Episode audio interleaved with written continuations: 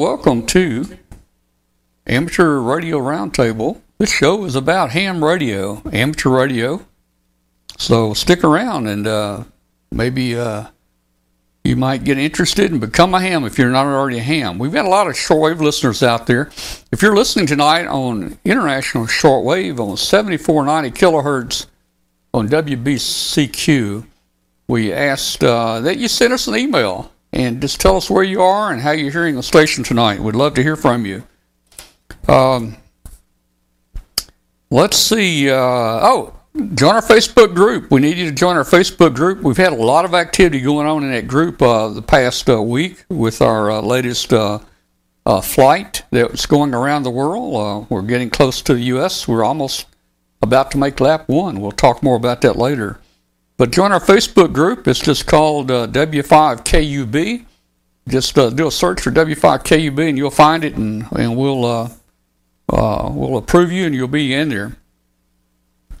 Also, I need everybody, if you will, please hit the subscribe button. Uh, for all you guys that maybe you're not listening, uh, I, I, put up a visual there. Hit the subscribe button, and uh, that helps us out a whole lot. If you hit that little button down there, uh, helps us to advertise the show to new people, and YouTube will help spread the word about the show. Uh, something new we're doing. We, we, you know, the show now has been going on for about seven or eight years now. We did not really advertise uh, for people to subscribe, and uh, um, we found out really it's kind of important to have uh, subscribers. So we're starting to push the subscribe now. If you will, please subscribe to uh, our channel there. Hit the like button. Hey, and hit the notification button there because Sometimes we may come on during the week with something special going on, and that will notify you if we do come on live. Alan is giving a um, presentation tonight at a ham club uh, up in New Jersey. I believe it's in New Jersey.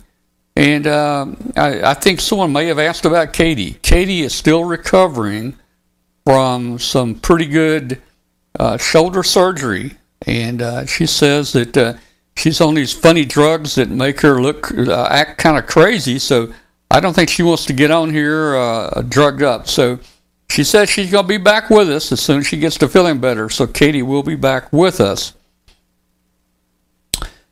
You guys may be wondering what's going on with uh, with Raisha. You know, we, we added Raisha to our, our show, and she's been with us regularly here. But everybody knows the situation in Russia right now.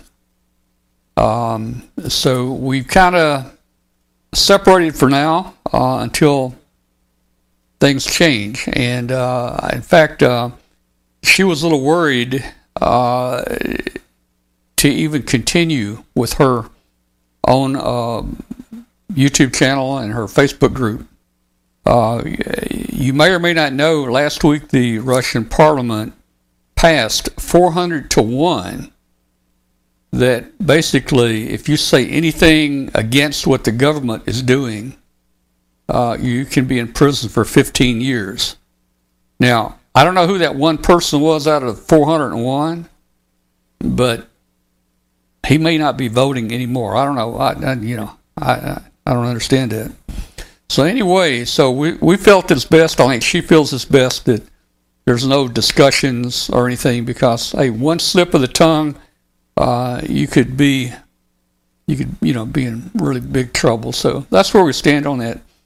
Well, let's uh, let's go out to uh, our remotes tonight and let's see who we got out here. I know we've got uh, Rich with us, and we've got uh, we've got Glenn with us. I think Rich is up there first. How you doing, Rich? Yeah, turn on my mic first. Yeah, um, I'm doing great, and uh, we're having a typical early March weather here in New Jersey. It was uh, 70 degrees Sunday and Monday, and uh, mid 40s today, and it's supposed to snow tomorrow morning. So, uh, welcome to March. well, I tell you, and Glenn, you and I can talk about this a little later, but you know, we've had 70 weather here this past week, but they're telling us, man, we're going to have a winter storm come in Friday night again. Winter storm with snow. Come on in here. Uh, come on here and join us, uh, Glenn.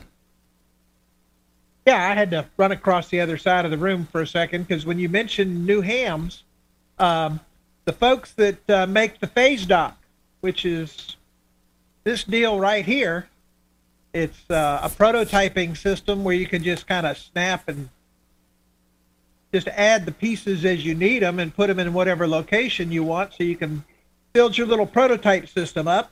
Well, the uh, owner of that company went to Orlando and demonstrated this, did a forum or two, and uh, he is now studying to get his license, and I believe he's going to take his test at Raleigh uh, this weekend. Well, that's, That's good. great. Yeah. But uh, he's going to be at uh, Dayton with this as well. Now, the stuff on it's mine, but uh, it's just the prototyping platform, and it's really cool to work with. i it's become my number one uh, prototyping setup. Looking at it reminds me of something that uh, is in a, a story that's going to be in an upcoming issue of CQ, probably April. Um, the Knight Kit 101 electronics board. Oh, gosh, Yeah. yes. Oh, yeah. 70. I had the Radio Shack version of that, and that's what got me started. Yep. So the the designer of that kit, along with a bunch of other radios, is uh, right has written this article about his uh, adventures at Knight Kit. It was a really cool article. Oh, cool. Looking forward to it. that. Yeah, I'm looking forward to that. Well, hey, uh, let's just jump right into it here, Rich. Uh, let's let's talk about CQ and what's coming up next month. Alrighty, it's, it's this month already. First of Or all, this I- month? I Yeah, will- this month. Yeah, it's March. I want to apologize to our digital edition readers. Uh, we are late with the digital edition for the first time, and it's basically uh, has nothing to do with our troubles on the print side. Um, we had some production issues that kind of just mushroomed, and, and one built on top of the other. But the uh, issue is now at, finished at Zinio and uh, should be online by the end of this week, maybe even earlier. Uh, depends on how long it takes them to get it all ready to post. So, um, sorry about that, and uh, we're going to do everything we can to make sure that never happens again. First time in over 10 years of doing the digital edition that uh, we've run into that. But uh, here's our cover. We can take you to Grass Hut Hamming. Yes, indeed. Oh yeah. ham radio is, as we all know, an incredible international hobby. And we try to represent that in CQ. And this issue is really highlighting that. Uh, we, we start out with what you saw on the cover there is a, a vacation style DXpedition to Kenya by uh, Swiss Ham. And uh, then we have a Argentine ham living in Brazil, writing about SOTA, so- summits on the air from the top of the Americas. Um, interview with a ham who climbed Cerro Aconcagua in Argentina, which is the highest peak in both the western and the southern hemispheres, and uh, put his summits on the air station on the air, made a bunch of contacts, and uh, made it back down again. Uh, we've also got uh, a report on how hams in Brazil helped out following floods and landslides in our emergency communications column. And of course, for our shortwave listeners out there, we have our monthly listening post column. And there, Gerry Dexter tells us uh, about the on again, off again, off again story at All India Radio, which is now reported to be closing two of its transmitter sites. We've had, uh, as he points out, is one month I bemoan the pending loss of two or more of their outlets. The next I hear everything's just hunky dory. This month it's back into the doom and gloom. So uh, always good to read what Gerry's got. And of course, shortwave listening takes us all over the world. Our awards editor this month takes us to Israel for the Holy Land Award program. And we've got hams from all over the world operating in the CQ Worldwide RTTY DX contest, radio teletype. And we have the results of the 2021 running in uh, this issue. So we was they're just covering the world this month. with uh, stuff from everywhere, and it's really great in showcasing the worldwide nature of our hobby. Um, we also got three reviews. We have uh, stay, Staying International, ZS1ML in South Africa wrote our first review on the Chameleon Antenna CHA MPAS2 system. So a really cool thing that it's it's very versatile. You can arrange it in, into any number of, of different um, setups, whether it's you know it's a um, wire antenna system that you can set up in all sorts of different configurations, and uh, you can do it as an inverted V, you can do it as an inverted L. It got uh, has a bunch of uh, you know the uh, shock corded poles that you can put together in different ways and then run wires in different directions. Very very cool antenna system, very versatile, especially for portable work, but it's uh, also useful for fixed station if that's your preference. Um, our second and third reviews are in uh, Gordo's Short Circuits column by WB6NOA, Gordon West. He reviews the LDG Z100A automatic antenna tuner and Heil Sound's parametric receive audio system equalizer. Um, and he put both of them to test in one more remote location at Quartzsite in Arizona. So continue bouncing around the world here. We've also got, speaking of radios, an obituary for the big knob by K1KP. Uh, fascinating history of the birth of radio receivers and transceivers and the big knob for your tuning dial, which often nowadays, as he points out, isn't there anymore. So, really, really cool oh, story. Oh, wow. Taking us back in time as well, we have for our CQ Classic this month the either debut or return, depending on how you want to look at it, of Scratchi. Uh, this is a, a, column that many of our older readers will remember from, uh, well, from 1947 through 1991. Um, Hashafisti Scratchi was a regular in CQ, just skewering uh, all sorts of foibles and bad on-air habits and all sorts of stuff. It's uh, a wonderful legacy of CQ, but his his return, even though this is his first column in CQ, because he had appeared previously in Radio Magazine, which uh, was CQ's predecessor back in the early part of the 1940s and uh, the 30s. I think he started out in R9 magazine, which also was a, a predecessor of CQ.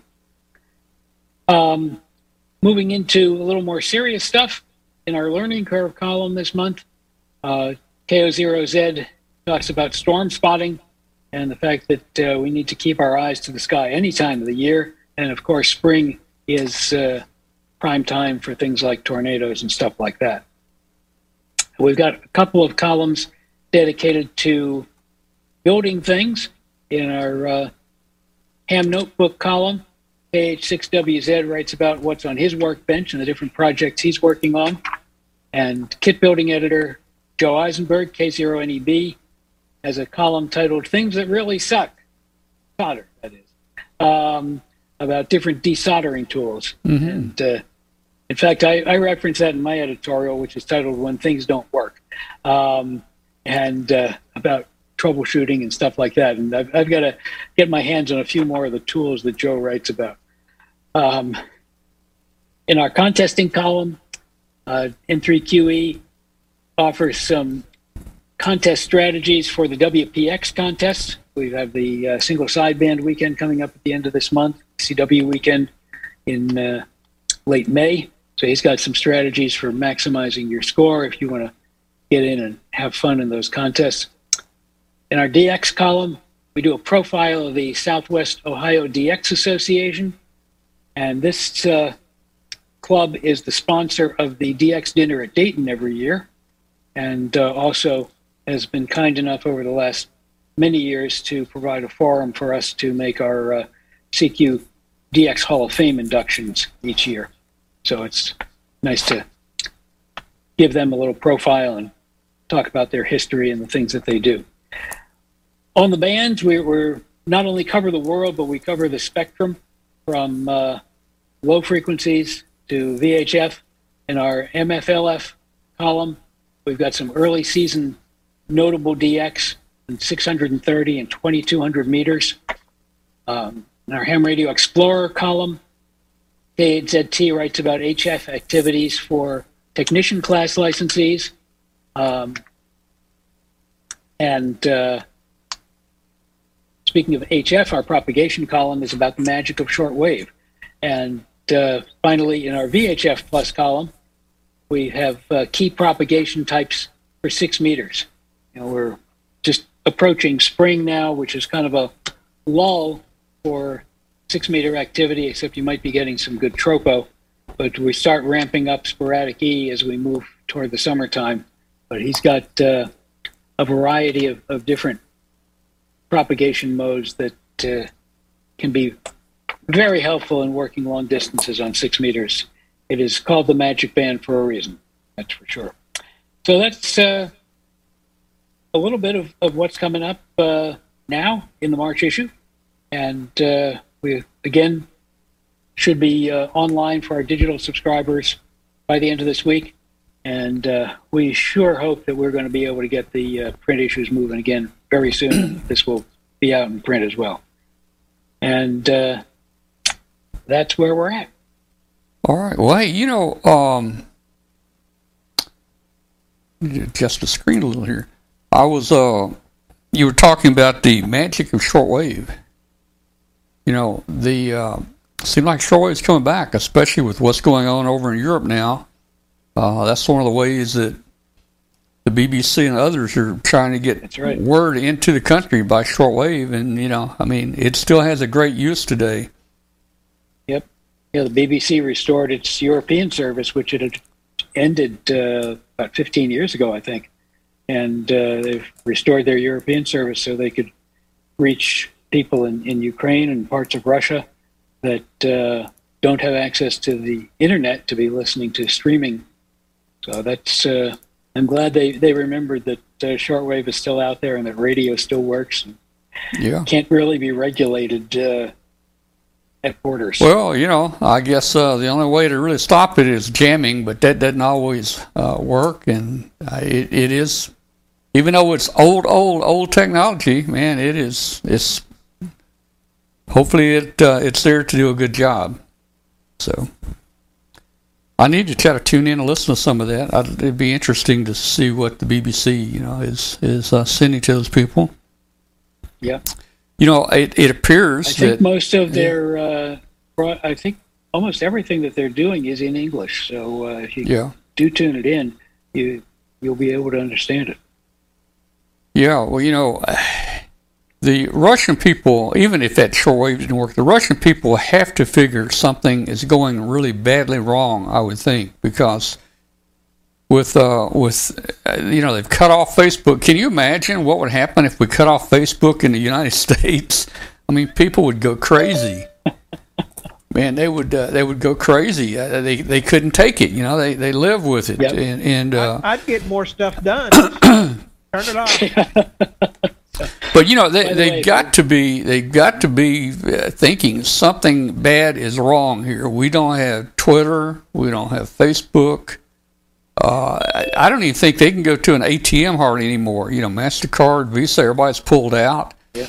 I think the the ruble's gone from from a hundred down to to one. I think I heard that. I don't know. It's Something like that. you know, they, So, you know, the, it's it's man, it's got to be bad for them. But uh, of course, the uh, the the government is cracking down on them on uh, just what they're supposed to hear, and of course, they can't talk bad about it or say anything uh, against it there. But uh, I think the word's going to get to them. I think most of the people are going to get to it. And what I what I heard to, uh, someone one of the Russian people say today uh, that was interviewed was you know, people in the big cities, Moscow, St. Petersburg, places like that, um, they have had access to the internet and they kind of know what's going on.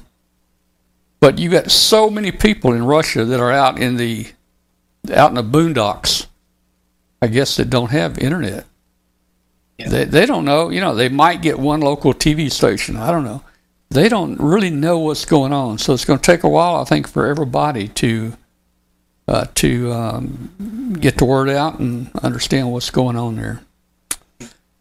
For people who are interested in, in trying to tune in those BBC broadcasts, I've got the frequencies here. Yeah, let's have them. 587 5875 and 15735.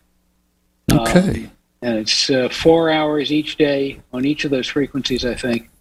And uh, it's BBC World Service news in English. So uh, Well, I'm definitely going to take a listen to that. that the 15735 frequency should be uh, able to be picked up uh, here in North America pretty well. I don't know about Yep. the Yeah. 5800. Yeah. Okay. Well, very good. Well, hey, Rich, thanks so much for telling us about all those things, what's going on. And hey, I, let me say this about the big knob. Most of the things I've got still has the big knob on it. I mean, they're getting complicated and they're getting That's computerized. radios. They're getting computerized, and all those knobs are going away. But they all still had the one big knob. And you know, Riley Hollingsworth, that's on with us. Uh, in fact, Riley has asked me the other day, you know, when can I come back on? I said anytime, but I think he's so busy, he's hard to catch. But you know, Riley gives a talk. Well, he's got a he's got a presentation where he talks about the big knob, and I think it's you know if you hear something on there you don't like, man, turn the big knob. You know, go to go to another frequency. Uh, but uh, I've got a few. I short, remember when, when. I was a kid and first got into ham radio, we my friends and I would go down to Harrison Radio in New York City once a year, um, and uh, we we would judge the price of a radio by the number of knobs it had, and Oh, the yeah? number of dials. Oh, Uh, yeah. More more knobs and dials, the less we could afford it. Well, I've, I've got some little shortwave receivers, Garmin and and different ones, and I think it's Garmin. And uh, maybe the big knob's not there. You know, you got the push button and you go up and down and whatever. And I hate that, man. I hate it. Oh man, No, But, no, uh, no. Got to have the knob, and it's got to be one of the later model ones. Now, I mean, I grew up with the, the knobs, but the, the the balanced knobs that you spin and it just keeps spinning with the flywheel. yeah, it got that flywheel on it. You just Yeah, yeah. you, you No, give it a big old uh, uh, spin like that. Yeah. In fact, I do that on my uh, ICOM stuff here today. Uh, They, they, they got a nice heavy flywheel in there, man, and I could spin that sucker. But I'm wondering, you know, is it going to tear up? Should I be? Should I really be doing this, man? Okay. At Okay. least you don't have dial cords behind it anymore. Yeah, Gosh, and you know, yeah, you know, I, I, I, I grew up in the '60s, and I, people have heard me tell the story. My uncle was the TV repairman for about two counties, and uh, used to work. I used to help him a lot. Used to work on the old, old uh, radios, tube radios, and stuff. And I know what you're talking about about the dial cord. Got the dial cord, and it had a little spring right there on the on the wheel, and you had to put that dial cord on just right, man, or it wouldn't it wouldn't tune right. yep. And if you had to change the dial cord, you will never play the piano again. Yeah. Uh, that and the IBM Selectric shift and rotate tapes. That'll that'll send you into the funny farm real quick. All right. Well, again, hey, uh, Rich, thank you uh, so much for being with us, man. We'll see you uh, again soon. We'll see you next month. Yeah, it'll be just uh, a couple weeks till uh, the end of this month. What are Yeah, we, yeah. 29th, I think. Uh, or, or come on anytime and just join us, man, for just some, some ham radio fun. All right. Very good. All right. well, hey, everybody. we had uh, we had Bill join us uh, a few minutes ago. How you doing, Bill? You there, Bill? Bill, he's there. But it's kind of dark. He must not be listening. His mic is muted and his camera's off. Yeah, that means he went to get a snack. He's usually in the dark most of the time anyway. So, uh, okay. Well, Bill will be back with us here in a few minutes. hey, I like being kept in the dark sometimes. yeah, yeah, yeah. All right. Well, very good. All right. I'll tell you what. While we're waiting on Bill to come back, let's let's, let's do this real quick, and we'll be right back. Didn't get everything. To spice up your ham shack with ICOM's new ID52A handheld. This radio is perfect for staying in or venturing out. The ID52A is now shipping. ICOM's newest handheld amateur radio is a VHF UHF dual bander with D-Star and FM dual mode functions. This radio supports conventional FM communications and D-Star simplex and worldwide calls over the D-Star Internet Gateway. The ID52A is the first handheld amateur radio with a full color 2.3 inch waterfall display and the ability to send photos over D-Star with a connected Android phone. Features include a wideband receiver with guaranteed range of 144 through 148 and 440 through 450 megahertz. It has an integrated GPS receiver, including grid square location. It also has a micro USB for data transfer, programming, and charging, and it's IPX7 waterproof. Visit www.icomamerica.com slash amateur for more information on ICOM radios. LDG Electronics provides state of the art antenna tuners for every amateur need. From QRP to QRO, fixed stations, portable, and remote, an LDG tuner will match your radio to your antenna using our lightning fast proprietary tuning algorithms. LDG is a family owned and operated company dedicated to bringing innovative quality products to the amateur market. All LDG products carry a full two year warranty that is fully transferable. Support is only a phone call or email away. We're always here to help you. Visit us on the web at ldgelectronics.com. Hey, let's see if uh, let's see if Bill's back. Bill, you there? You're, you're in the dark, Bill. In the dark and muted. I saw He, him. uh, He was on the phone and Oh, was he? He's probably he's probably busy. We'll pick him up there in just a few minutes here. Well, Glenn, tell us what have you got going? Well, first of all, let's talk about the most important thing, Glenn. That- We've got a winter storm coming in here Friday night. Gosh, yeah. Man, you know, it's been in the 70s here, 70 degrees. I thought we're doing pretty good. Uh, You know, I, I, I was kind of cold in the house. I'd walk outside to get warm. But man, now, a winter storm Friday night.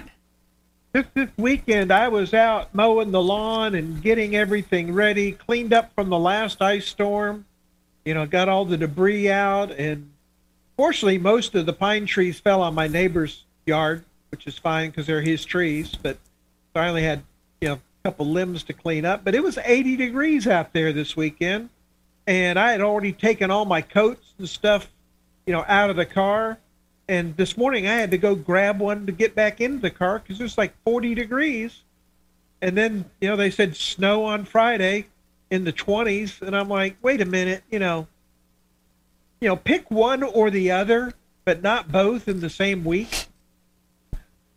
Well, I tell you, I'm still counting on ice storm, man. I, I have my generator since I had the new big generator installed. Now, I, it's only been on four times, but it comes on at noon on Saturday just to test itself. So that's the only time the generator has run four times on Saturday, man.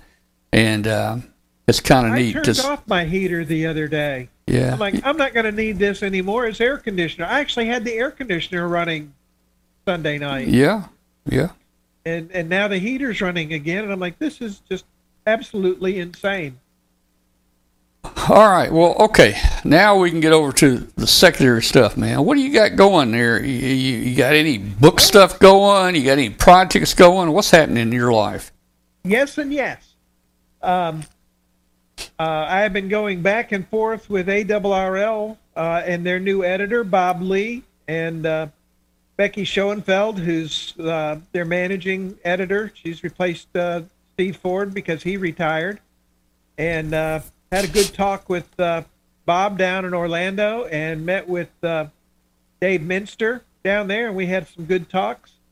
And we came up with an idea for the next book. Uh, the target is to get it out around Christmas of this year, which is going to be a tight time frame, but you know, I live for deadlines, I guess.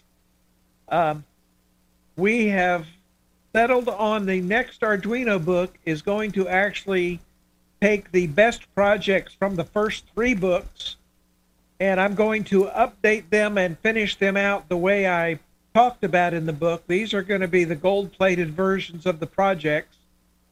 So all of the popular projects are going to be updated and printed in this book. So basically, it's going to be called the best of Arduino for ham radio. And we're going to throw in about four or five new projects as well. Well, maybe maybe if you use the best of, that'll save you some work. I mean, there's a lot of stuff you can pull there and put in the other book, right? Yeah, but I'm also talking about updating every Yeah. project. Yeah. You know, eh, because in the projects I always left something, you know, if, you know, if if I was going to finish this out, I'd have it do this, this, and this. I and I got you. left that as an exercise for you, you know, the builder to to to teach yourself with. And so this time I'm going to finish these projects out the way I would have finished them out, and uh, I'm also going to be doing things like I'm working on finishing that MFJ beacon monitor. Uh, there's a single chip uh, sideband CW receiver that's out there, and so I'm going to put put one of those together and uh, do the code and stuff for that. So there's going to be uh, five or six new projects, and I don't have the exact number because I sent them to ARRL and uh, just sent a list that said, you know, trim, cut, hack, whack, whatever you want to do with these. And I got the email back today that said, list is fine, go for it. So we're talking probably 20 or 30 projects in that book. It's going to be, Oh man. it's, it's, it is Well- literally my favorite projects out of the whole thing. Oh, you're going to be busy again. I was hoping. Yeah. I was hoping you would have a lot of free time because I was going to. Um, I was going to tie you up on some tracker projects. Well, I actually do want to put a tracker in the book. Yeah. I want to make that one of the new book projects is to, to bring in the tracker and talk about the Pico balloon aspect of it. Well, I, I want to be able to deliver a letter over a certain country.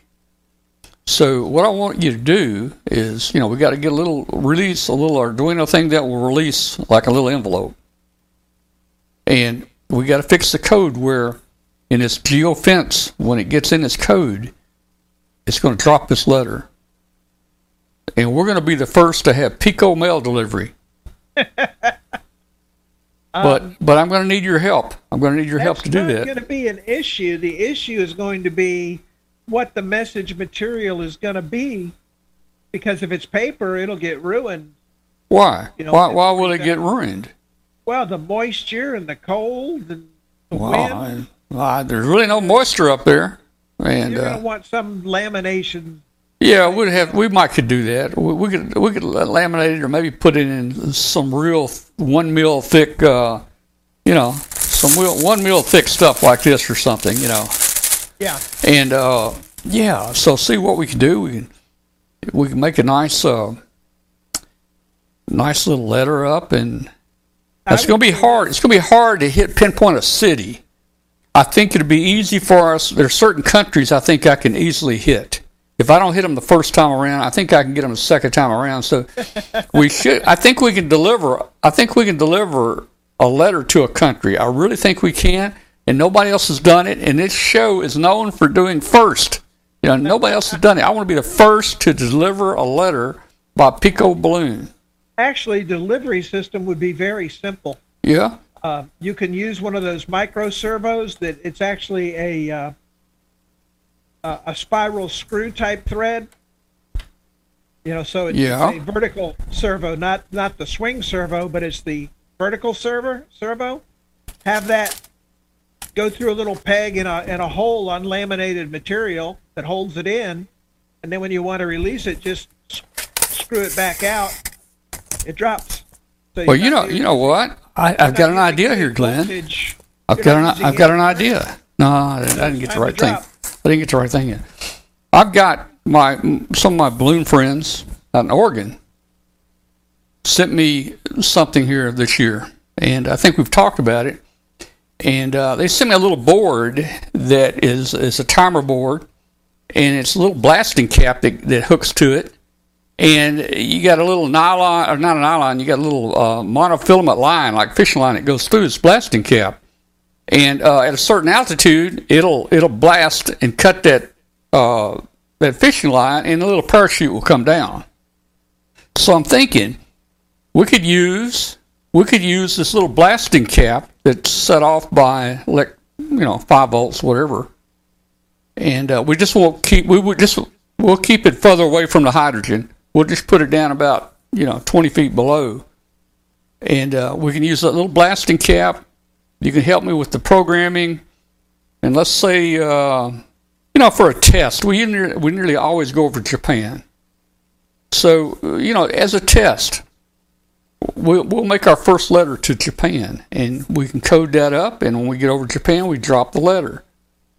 Yeah, there's just one little problem with this. No, no parachute now. 'cause I got to keep weight down. No, no, But no parachuting. We just drop the letter. Over and over and over in my head. Yeah. Here we are, several hundred years from now. People are looking back and saying, and that's how World War III started. Don't Blasting cap landed in this country and it exploded on the ground. Well, it's a small. It's a small little bitty blasting cap. That, you know. that's how I mean, World War III started. Yeah, this little thing's about the size of a you know pencil eraser on a number two pencil. You know that in the metal. It is a concern, though. What if that thing prematurely fails and lands in Georgia? Oh, and it doesn't it doesn't drop. Well, okay. Here's drop. what we do. Here's what we do. We we we put some uh, uh, extra code in there where if it below if it falls below a certain altitude, it it ignites. You know. Yeah, but what if that fails? Well, What if you have a catastrophic battery failure? Man, you're just you're uh, you're making it really really tough for us No, here. you're but- making it too hard. If you do it with No, a, it's got to be easy. Okay. All right. All right. So let's don't use the blasting cap. I just thought that'd be simple. You just send a little voltage to it, and it burns the filament string in half, and it drops the letter. We won't use a blasting cap. We'll use a.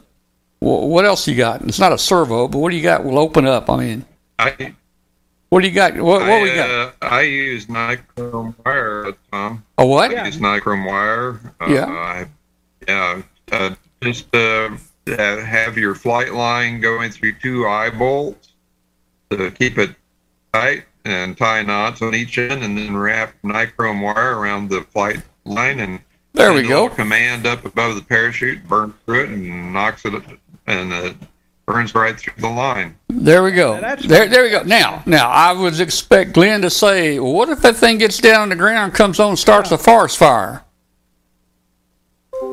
it is what it is. You know? But see, now we lost Bill. He's Did we? lo- Yeah, we lost. Bill. He, he- and, and he, he didn't even pop in here when there. He's coming back. Now, he's he, coming he back. dropped his little gem on us and then ran. Are you back, Bill? He's coming back.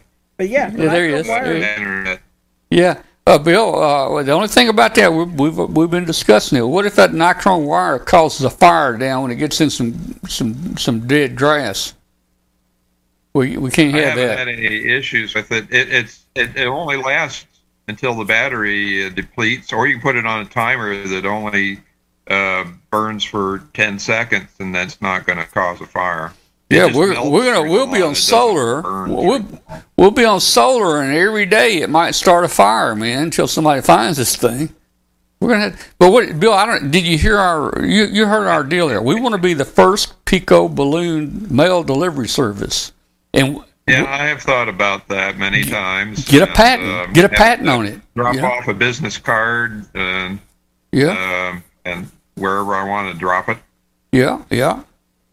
But you could do it. There are some servos that they. My friend uh, operates these uh, these little tiny three gram airplanes. It's got a radio control in it. It's got Yeah. a motor and a battery, and it weighs three grams. The whole airplane, and uh, it's indoor flying. And the servo on there weighs one gram. Well, I So need you to. I need to use do that. that. servo to release a catch pin and drop something off, and it's one gram. I don't know how much current it draws, but if you have super caps on it, that'd be enough probably to make it move enough to drop something. Yeah, if it's that small, uh, hey, it, it can't use much uh, much power there. And you could do multiple drops uh, when the when the Japanese sent those balloon bombs from the from uh, in World War II, they had bags of ballast that uh, Yeah. when it could drop below a certain altitude, it would Drop the release, ballast. um, it would release a big bag of sand. So Yep. um, you could drop multiple uh, cards or little paper airplanes that are brightly colored and see if you get any response. Um, you know, drop them over the Ukraine and uh, North Korea and all kinds of places. You know, I, you know, I know it's illegal to transmit over North Korea, but I don't guess it's illegal to drop a letter over North Korea, is it? I mean, maybe the I tell you what, you do it and don't put my call sign anywhere near it, yeah. Uh, and and and let us know. And in the meantime, we'll be putting ads out for a new host of the show. all, all, all right. Well, very good. Okay. So, hey, Glenn, was there anything else there? You, you talking about your book? Was there anything else you wanted to talk about tonight? Yeah, uh, a couple things. Okay. Uh, this weekend is the QSO Today uh, online expo, and of course, I'm doing an Arduino forum there. Uh, there's going to be some really good for. I think they had, they said there's like 60 something uh, seminars that they're going to be available online, and uh, they're also recording, so you can play and catch any ones that you miss or had a time conflict with. And uh, it's only ten dollars to get a ticket to, to go there. Uh, and so you can they're going to have a lot of the vendors there as well and uh, let's see one of the other things uh, that i'm working on is i've decided it's time to do a new style of arduino forum and uh, rather than do more of the introduction to the arduino uh, which i'm still going to be doing but uh, somebody suggested and i really like the idea of doing the anatomy of a Arduino microcontroller project from the concept to what do I want to do? How do I figure out what I even want to do? So the creative process and then the design process, the development process, the prototyping process. I'm going to break all of that down into a forum session. And at the same time, I'm going to break it out into segments that we can do here uh, you know, spend one week on, you know, uh, the development process. You know, what, what, how do you figure out what parts to use, and uh, how do you troubleshoot? How do you prototype? So that's going to be intermixed with all of this next book material. Is I'm going to be putting together that as well. And a very good thing that to have in that forum is where do you get the parts in this day and age? Yeah, believe it or not, I have not had any problems getting parts. Uh, I just ordered Uh, some about- new lightning detectors, and they came right in. How about the microcontrollers? Um, I'm still able to get the Uno, but they're about six bucks. right. You know, now if I wanted the chips, yeah, wish me luck. Well, you can still get, you can still get them from China. Uh, I don't know about the quality. I got s- I got a few in the other day that I had ordered. Uh, it might take eight weeks to get them, but they're out there. A little Yeah, bit more have about expensive. six bucks a piece from uh, from um, from China, but they're probably are they in the strips, uh, No, Tom, or are no. they just loose in a bag? Uh, they're loose in a bag, so you won't be That's able. You can't use them. They're they're probably leftovers from uh, an assembly house. Yeah. Uh, they sweep those are floor sweepings, but they're they're good, but they they're not good when you're doing a Well, big maybe you can get some of those uh, blanks, and you can fill it up. You know, like a like a cart, like a what, like you know, put put the loose chips in the uh, strip. You know, maybe you can There you go. maybe you can load them up. You know, if you have to. You know, hey, I think things are going to get worse, guys. Let me tell you, it, it, things are going to get worse. Um, if we don't think you're bad now, uh, things are going to probably be worse in next month and two months. Uh, we ain't seen we ain't seen nothing yet. Oh, let's see. All right, so well, Glenn, that sounds uh, that sounds good. Uh, Go go ahead, Bill. Ants are doing good. The ants are doing great. They did a little detour through the Hawaiian Islands last night to uh, have a little luau. Yeah, I was going to wonder how they how they managed to get away with that. Well, you know the ants. I tell you, and this was not authorized. It was not authorized at all. I wondered. I wondered why there was such a delay in that part of the world. But you know, after a couple hours, the thing started reporting back in. I think they turned the radio off, went radio silent, and I think they somehow figured out how to get down and back up. Yeah. Yeah, Yeah. They, they definitely, you know, had had a had, little, had a little shore leave there. little shore leave of their own there. Yeah. Yeah, it it looks like it. It looks like it here. You know, but hey, this is the first one that's made it that far around in a long, long time. I'm really impressed with that little balloon you're using. Yeah, this is uh this is a neat little balloon here, and, and Bill has ordered some. Bill, I got a couple of the other ones like you you just ordered in, uh, the little bit cheaper ones. Uh, that, I think they're going to be delivered tomorrow. But uh, the neat thing about this little balloon, this little balloon is it blows up round. It's not kind of pancakey like all the other stuff that has been out there that we fly. It's like four gore.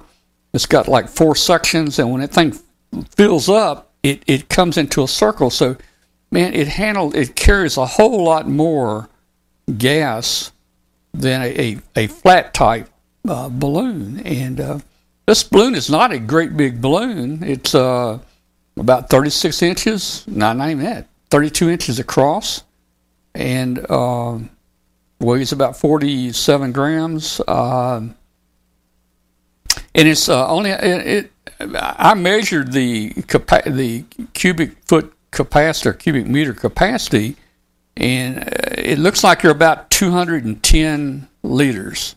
That's that's that's 0.21 cubic meters. You know, an SBS balloon uh, carries about 0.5 cubic meters. This one's carrying 0.21 cubic meters, and it's flying practically the same height. And uh, Bill, I mean, I was impressed with it. That It feels tough. It feels strong. It was easy to launch. Uh, They're well made. They're Yeah. well made. And this is the little this is the little brother to it. Remember those ones that we got in that were 22 inches in diameter. And I inflated this two weeks ago, and it's about four tenths of a gram since that time. It looks just the same as when I inflated it. It's really phenomenal. well, people So, are not this is- seeing. people are not not seeing it, Bill. I, I think your internet, your internet is uh, so slow that you're not switching to video when you're showing it. I can see it, but it's not, well. What's going on here? No, wait, that's my fault. That's There we your go. end. Yeah. That's my fault. You're blaming He- somebody There else. you He is switching now. He yeah. He he, he yeah. Show us that again, Bill. So um, Okay, this is Yeah. the uh, this is the uh, little brother to that. This is about 20 inches in diameter, and uh, I inflated it two weeks ago, and it hasn't lost more than a, f- a few tenths of a gram of lift. It's really really done a great job. And but this one's uh, not quite big enough to fly anything. Well, you could actually. This could take uh, your eight gram payload up to about 20,000 feet. So That- that's one of the- These are only about five dollars a piece. yeah, yeah, that's the other one.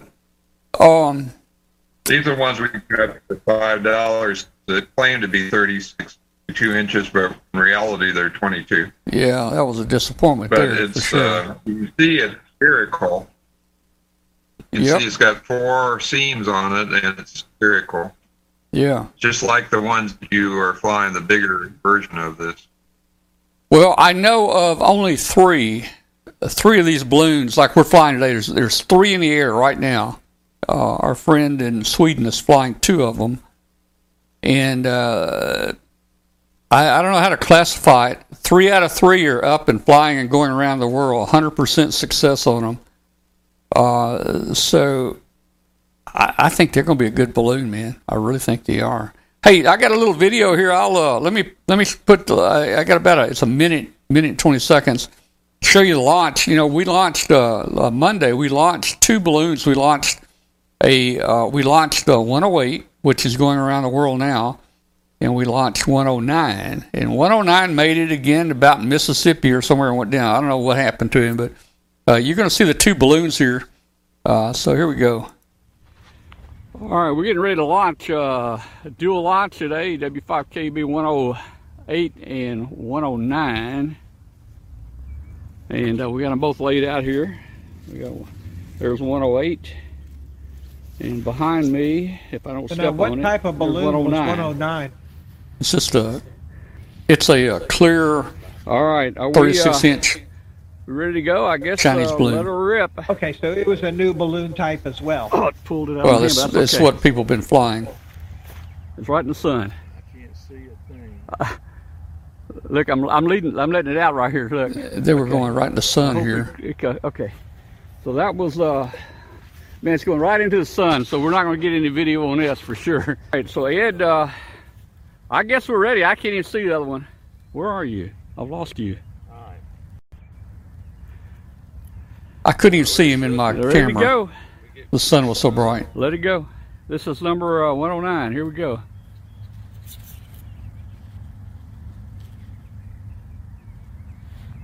It's going up. I'm feeding it up, Ed. There it is. I can't tell if I'm getting any video or not because I'm in the sun.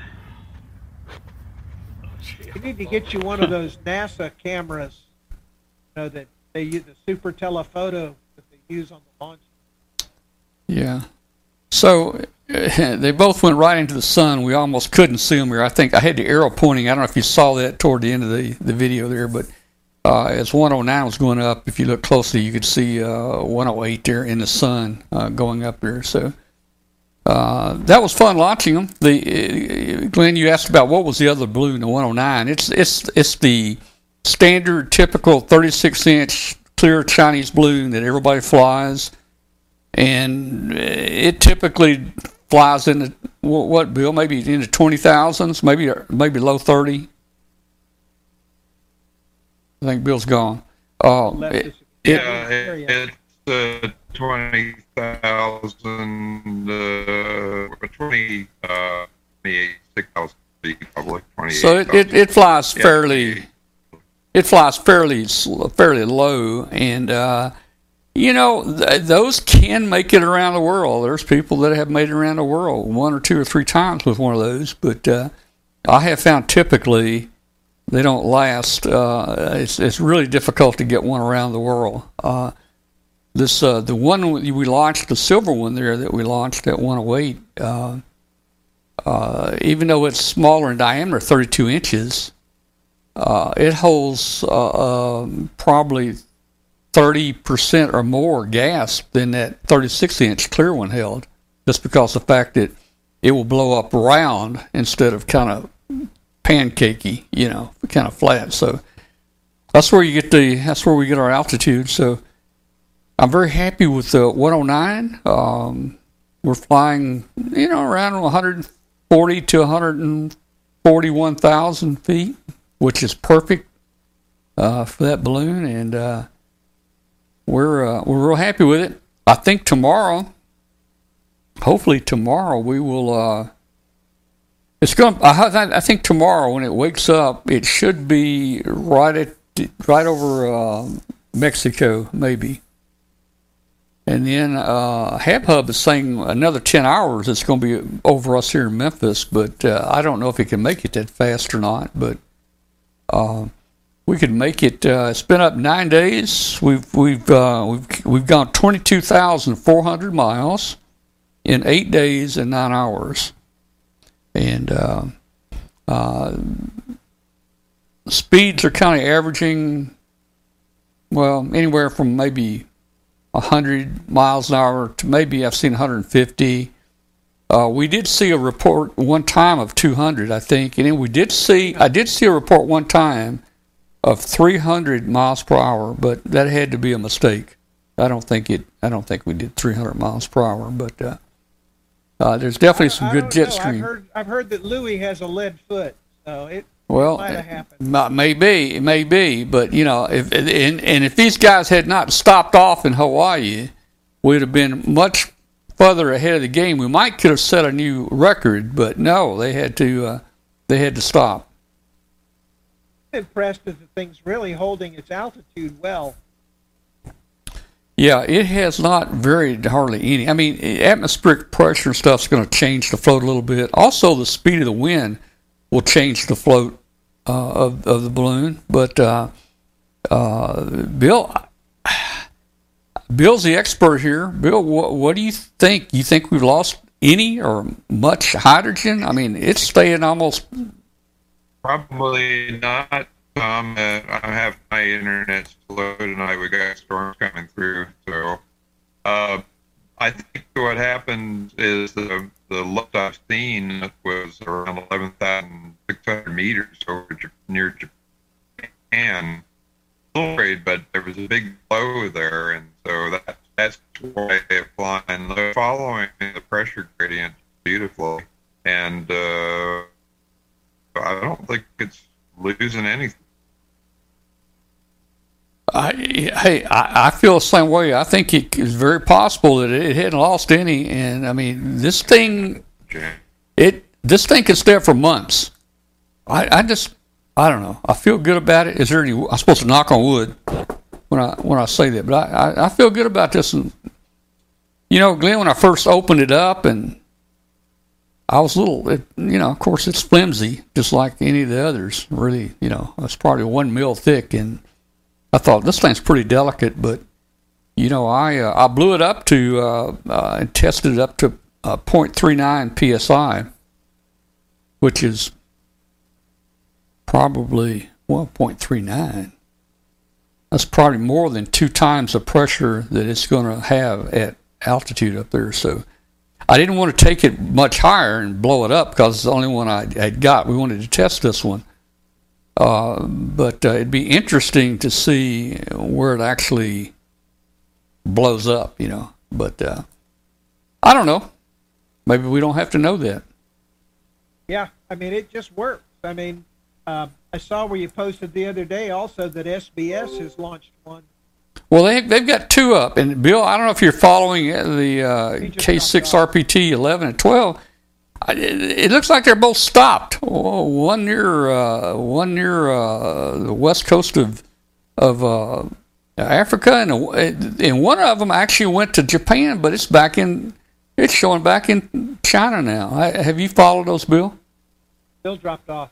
Oh, he did. Internet. I think his internet. Really oh man, okay. Not, not so I don't know what's going on. The SBS balloon was flying right beside our side uh, as we uh, reached uh, uh, Africa, but they're APRS only. And because they're APRS only, there's no APRS really across Africa or the Middle East. So we flew for five days, getting reports every 10 minutes, and their balloon uh, was APRS, so it was in the dark. And it finally, after about five or six days, it finally popped up in China. It was behind us. I think we were over uh, Japan. It popped up in China, but it, it's not making any progress. It's kind of like it. It's kind of like it's stuck in China. I don't know what's going on. Oh well. All right. Demon child is returned. Yeah, yeah. hey, I got a little thing here I want to show you. What you got? Well, I, you know, I built up several power supplies. One of the, you know, one of my one of my most useful pieces of equipment I have on my workbench is a little variable power supply that I built up, and it's variable. It's variable from about you know three volts up to about 18 volts. You know, just turn a little potentiometer and you can change the voltage. And man, I have used that thing for everything: testing trackers, testing lights, testing radio, any, anything and everything. You know. But you know, I, I, I picked one of these up off the internet, off eBay the other day. Uh, it's gonna be hard to see this and know exactly what it is, but um, this is a a a buck. Let's see. This is a buck converter. Well, it's both buck and what's the other term I'm looking for? I could have told you if you hadn't asked. Buck, uh, buck, boost. buck boost. It's a buck boost. So you can put any voltage in this thing. You can put any voltage in here from like three, three or four volts. Let me get Bill back in here. All right. So you can put any voltage in here from about you know three to thirty volts, and it's kind of neat. It's got a it's got a display on it and a little. It's probably got an Arduino in it. It's got the little uh, the little knob. You press the button. You know, it's the what do you the encoder. You press the button and it turns it on, and you can actually uh, look at the current. You can look at the current draw. You can you can turn a little knob. You can change the voltage up and down, like in in hundredths of a volt. And it's a buck boost. In other words, if I put this on a 12 volt supply, if I put this on a 12 volt supply, I could actually turn it down to like 0.5 volts. Or I could go all the way up to 30 volts, even if it was on a 12 volt supply. So it's buck boost. It'll take it either way. And I think it's supposed to be good. I think it's supposed to be good for 10 amps. Of course, I don't want to, you know, most of all my applications are, are very low current, but I'm going to take a power supply. You know, I've got a, I got an old computer power supply. I may take me an old computer power supply, which you know it's got three volts, five volts, twelve volts on it, and just hook it to this thing, boost device, and uh, you know I'll probably put 12 volts into it, and again you'll be able to turn it down to a half volt, or you can turn it all the way up to 30, 30 or 31 volts. So it's pretty. Uh, Where'd you get that? Pretty neat. I just ordered it off of uh, eBay. It's uh, it's a real s- simple little uh, buck boost device. Um, you can see it's got a heat sink on the back, and it's made to snap in. So you cut you cut a hole, you cut a hole in your uh, your little chassis or cabinet, and it just snaps. It's got little. Uh, well, you can see the snaps. It just snaps right in a hole, and uh, uh, it's, it's you know again, it's just something to play with, and uh, I thought I'd give it a try. There's all kinds. There's all kinds of gizmos like this uh, out there. There's there's thousands of things like this out there to play with. Actually, um, on my Explorer uh, from Dr. Duino, I've got a little buck boost converter right there on the board, Uh huh. That's cool. so I can get voltages that I need, Yeah. particularly the 3.3 volt. Been having uh, internet connections this evening. Uh, my DSL is going on and off every few minutes, and uh, my Verizon is flaking out, and I've got thunderstorms coming through. But um, I tried to get Starlink, and they said it'd be one year before I get a terminal from Starlink. Oh man. And uh, then I noticed on the news that there were a whole uh, cargo container full airship there to Ukraine. And I figured that's where they're going. That's why I can't get a terminal until 2023. He sent them all to the Ukraine.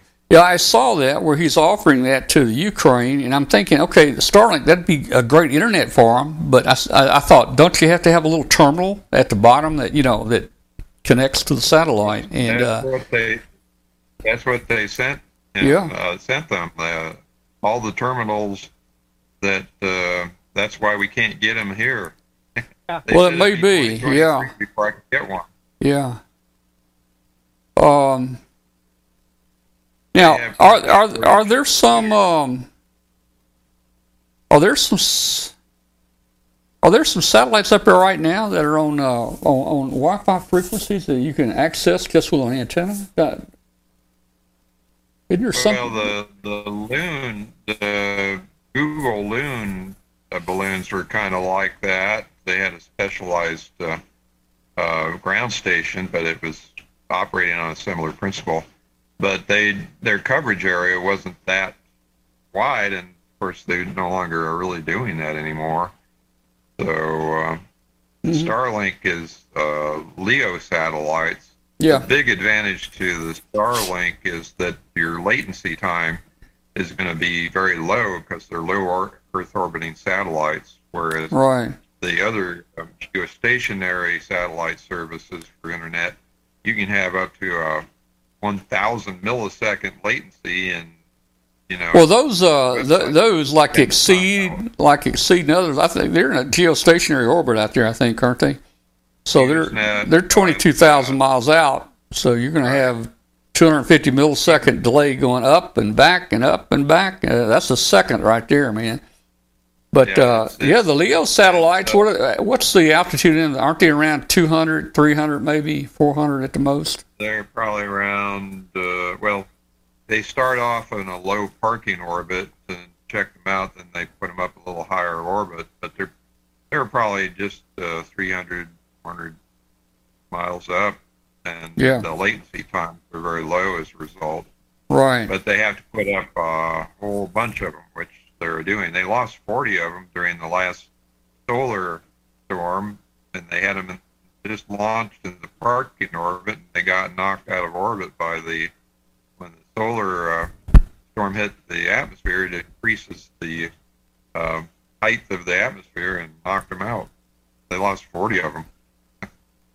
Well, I would like to try one myself. I, you know, but uh, Well, I would too, but um, it'll but be it, I think before the, I think the uh, I think the rate for that's going to be about hundred dollars a month. But I guess that's not bad. Uh, ninety-nine dollars a month, five hundred and some for the ground station Oh yeah. one-time fee, and uh, they said it was unlimited and very uh, high speed. Uh, now, if you want the commercial version, they said you might be able to get that by June, but the ground station costs twenty-five hundred dollars. But uh, they offered very, you know, comparable to uh, to cable speeds, Yeah. two hundred megabits, and so Yeah. so it's uh, Well, I, I, see they get a lot of subscribers if they can handle the bandwidth. I'm I'm fairly happy. Mine's not um, uh, symmetric here. I, I get I get uh, 450 down and 23 up. I get 1.5 down and 0.2 up. Well, And I was just going to complain about mine. I'm in Mississippi, and I've got five up and thirty down. Well, You got me beat hands down. five up and 30 down. That's pretty good. Uh, You know, I, over in the mountains of North Carolina, I think we've got five down and 768 up over there. Can't get anything any Now, I better get over that there. With my Verizon modem, Yeah. if I hook up through the Verizon network, that's what I get, uh, Glenn. But it uh, it's flaking out tonight. I can't hook to the internet through it for some reason. So something, maybe a cell tower got hit by lightning or something. Yeah. Now on the We have a lot of lightning going on right now. are they using a mesh to talk to all the Starlinks in between each other, or are they pretty much just individual units? I think they're all meshed together up there. I think they're meshed. Yeah. kind of like Iridium. What Iridium does, uh, when you use an Iridium modem through the Iridium satellite network, uh, it uh, let's say your Iridium receiver is in um, Siberia, and you're here. You send an email to their ground station in America. It sends it up and bounces through the network, and finds your unit on the other side of the world and I think the maximum delay time was about 18 seconds. That's pretty good. Mhm. Send a command via email to the server, and then it ends up being received by the receiver 18 seconds later. Yeah. I actually launched a uh, a uh, paper airplane from 60 or 70 thousand feet on a balloon by sending an email. it went to went to their ground station for Iridium, uplinked it, was received on my balloon by the receiver, which activated a servo on a little Arduino, and uh, dropped the paper airplane. It was cooler and really cool. There you go. Yeah, the reason I ask is I just uh, bought me a mesh system for the house here, and that's pretty impressive the way that works. But now I have high speed upstairs as well as downstairs. All right, I just posted the Zoom link. If people would like to join us, uh, it's time now to move on uh, to the show after the show. Is that right? No, this is yeah. No, this is after the show. Show. That's Yeah, what it after is. The show show. This is the after the show show coming up right now, folks. You've been watching Amateur Radio Roundtable, the show about ham radio, amateur radio. And um, if you're listening out there on WBCQ, please send us an email to tom at W5KUB.com. Tell us where you are. Give us a signal report. And I would like to just ask everyone again out there, hit that subscribe button right there. You can see that subscribe. You see my arrow flashing? You should be able to uh, hit that subscribe button. That'll greatly help us out to advertise our, our channel on YouTube. So let's see. Well, I, I posted the link. I, well, well, where's everybody? I don't I don't see anybody. Maybe they didn't know what it was. Let me post it again. They didn't. They just saw this link, and we've been taught not to click links. Maybe they don't want to talk to us tonight, but this is the after the show show amateur radio roundtable second hour after the show show right there, bringing bringing ham radio to you. Come on, oh, we got somebody here. Teresa's actually- calling. Teresa's in here. You were talking, Tom, about your your volt, voltage project. I've got one over on my bench here that I've started. It's got a 48 volt power supply in it. I'm rebuilding my pool cleaner controller that uses 48 volts on the motors. And I'm going to have that Arduino powered to manage my pool cleaning. That's good. All right, we got Russ with us. We got Teresa with us. How you doing, Teresa?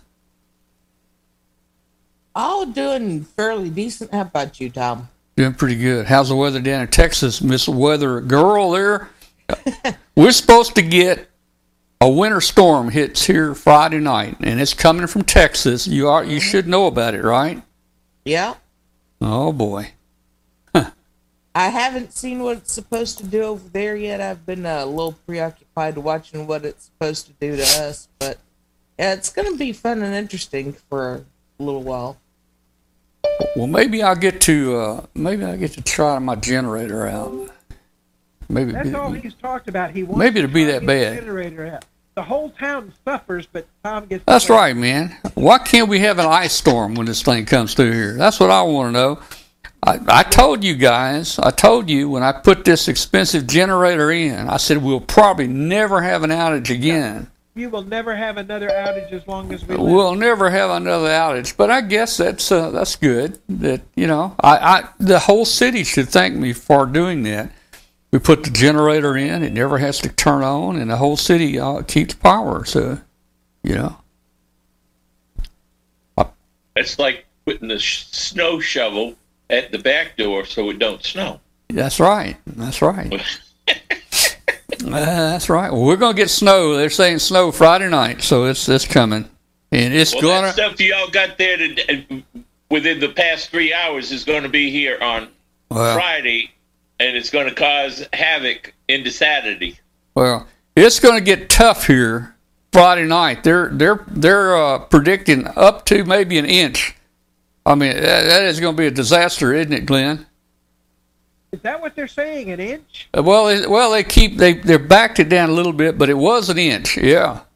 Well, see, I remember 30 years ago that it started out the week before. Hey, we're going to get an inch of snow next week. I think I remember this.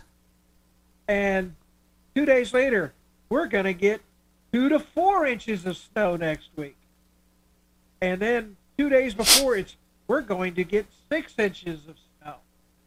All right. Then the day of, literally, it was, oh my God, we're going to get 12 inches of click. There went my power.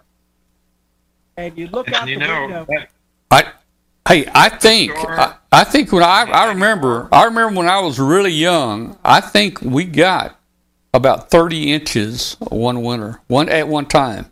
I never saw so much snow. we had a three foot drift Yeah. outside of my apartment. I was in a second story apartment back then, and I was able to look out to the south, and it would look like you know bombs were going off on the ground from all of the power lines coming down, and it was thunder snow at the same time. So it was literally just fireworks all night long.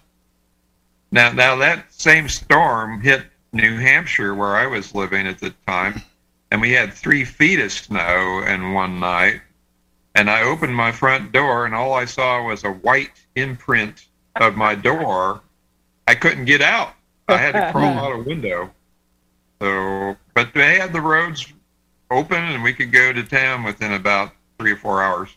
Yeah, I actually had power the next day, but this is the one where I told you my neighbor literally across the hall in the same building was on a different feed, and his was out for two weeks. So we ran an extension cord across the hall to give him some power. It was, yeah. So their their time, you you could have loaned him your generator, and everybody would have been happy. Yeah, I guess so. Well, I got plenty of power. In fact, I got so much power that I run an extension cord over to my neighbor's house. The good news is I only go into work on Thursday, so if it snows that bad on Friday, I'll just be sitting at home watching it snow. Oh, yeah. Well, that'd be nice. They're predicting snow possible here Friday night and on my mountain. Yep. Uh, but Tennessee, just about 40 miles north of here, they're supposed to get some snow too. So, Teresa, do you do any storm uh, chasing there as um, follow tornadoes or carry that Doppler radar truck out there and check it out? No, not yet. Uh, at least not down here. I've done a little bit of storm chasing when I was living up in North Texas. I had a friend that she was a classmate of mine, and we went out together a couple of times. Um, she knew the lay of the land a little bit better, and so she'd know uh, the easier, the easiest and quickest ways to get from point A to point B, and I'd watch the radar and uh, help navigate from that end, and that that was fun and interesting. I always try and keep to the side or behind the tornado, but one one day one decided to chase me. Oh, oh. It it uh, normally they go northeast or east, and this one decided to veer southeast where I was, headed right at me, and it lifted up right when uh, about a half mile before it was about to hit me. It lifted up and went right over me. Ooh. I, I got was- pelted with thousands of pieces of hail. Yeah. Well, you know, you got to kind of know the area, Bill. You were probably near a trailer park. Yeah. You know? Well, you know, I have a theory. I have a theory on that. Yeah. um, the um, a tornado will produce a 55 megahertz signal, Yeah. and in the early days with analog TVs, you could tune to channel 13 and dim it till it was just dark. Tune to channel two, and if it was bright white, you had a tornado heading at you. And I figure that the length of a standard single wide trailer is probably some multiple wavelength on six meters, I'd be about a and that's why wave. they're attracted. It's Yeah. like a half wave, and they're multiple half wave, and it's heading right for that resonance. Yep. Well, yeah. Nope. I my the last time I decided to be out in severe weather, um, it was the last time. That was when the tornado hit the Hickory Ridge Mall here. I was driving home and I knew the weather was going to get bad, so I had timed my day to get home early. Well, I got hung up and got. I was three hours late, and then I got hung up in traffic. And the tornado that hit Hickory Ridge Mall, which is probably about 10 miles northeast of me. Um, I saw it in my rear view mirror, and then I saw another one about five, six miles in front of me as it crossed the road. And I said, you know what? Somebody else can be out driving. The next time they even mention severe weather, I'm not driving on three No. days either side of it. Now, Glenn, Glenn, are you sure that you saw a tornado in your rearview mirror? Are you sure that wasn't exhaust coming out your old car? No, it may have been something coming out, but it definitely was not from the car. Mm-hmm. No, I saw the wall cloud and everything coming Yeah. behind me. Yeah. And no, no, I, I was like, you know, I was literally about ready to push the car in front of me. What what year was it that they they, they had the that? Um, what year was it that they had the tornado out in April Xenia? Do you remember? 81, 82? Oh, that was 1870. Uh, one, uh, two, seven, 1972 or three. It it went right over my dormitory in Ohio State. Um, and, and I went to that town uh, shortly afterwards, and it looked like a bulldozer had gone right through the center of the town. There'd be one house in perfect shape, and the next one was flattened right next to it. Yeah. But I saw the funnel cloud hopper across Ohio uh, right over my dorm, but I think it's 1973. 74, 1974, 74. Xenia. That comes There's from that comes from WD8IOL. Yeah, I just looked that up on the internet. And uh, there's a small one in 89, but the big one was in 80, uh, 74.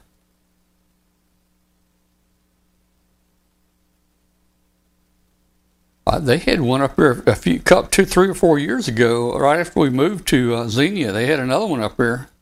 It didn't didn't hit the uh, fairgrounds there, but it hit somewhere around. the, the uh, what was that? Two, three Well, years ago? yeah, I think about something three like years. that. Yeah. Because that was the year that I got to go to Dayton, Yeah, and um, They had one We'd been hit home a week arena and- too. I think it hit near uh, Beavercreek or somewhere up in that area. Yeah, yeah, I think it hit the day after we left. Yeah, Uh, we left on Sunday. Arena. We left on Sunday, and I think Yeah. that tornado hit that Sunday uh, there in Beavercreek. That was about three years ago. Yeah. Well, I mean, Yeah. that's what finished off the Hara Arena, like Bill said. yeah. Yeah. It was already on its way out, so it didn't take much to finish it No. off. I thought maybe they'd collect insurance on it, man, and rebuild it. You probably could have kicked one side of the building and it would have come down. Hey, I, I, I loved the Hara Arena, man. Even it was even when it was bad, I liked it, man. I didn't get to go to my first Hara Arena until like 2014. I'd heard about it all those years, and Yeah. finally, you know, went. And it's one of those you either love it hmm. or you hate it, but you can grow to love it. And I could never figure my way around that place until I finally, the second year, I figured out. I'm like, hey, the drapes behind everybody's booth are color coded Yeah. This place is color coded by zones. Once I figured out what color I was looking for, I was able to find all the shortcuts and know where I was. Yeah. Yeah. Well, the outside too was, you know, Some it- of those conference rooms were so loud that you couldn't hear anything when you were in the conference or giving a talk because the crowd noise was so loud from the adjacent forums and the just the general buzz of the ham benching. Yeah. Some It of it those was rooms were better than others. hey, then we had uh, Mike. Is Mike here? Mike, you join us? Ooper, He's muted. the Ooper up in my up in uh, Ooper, Ooperville. You're muted.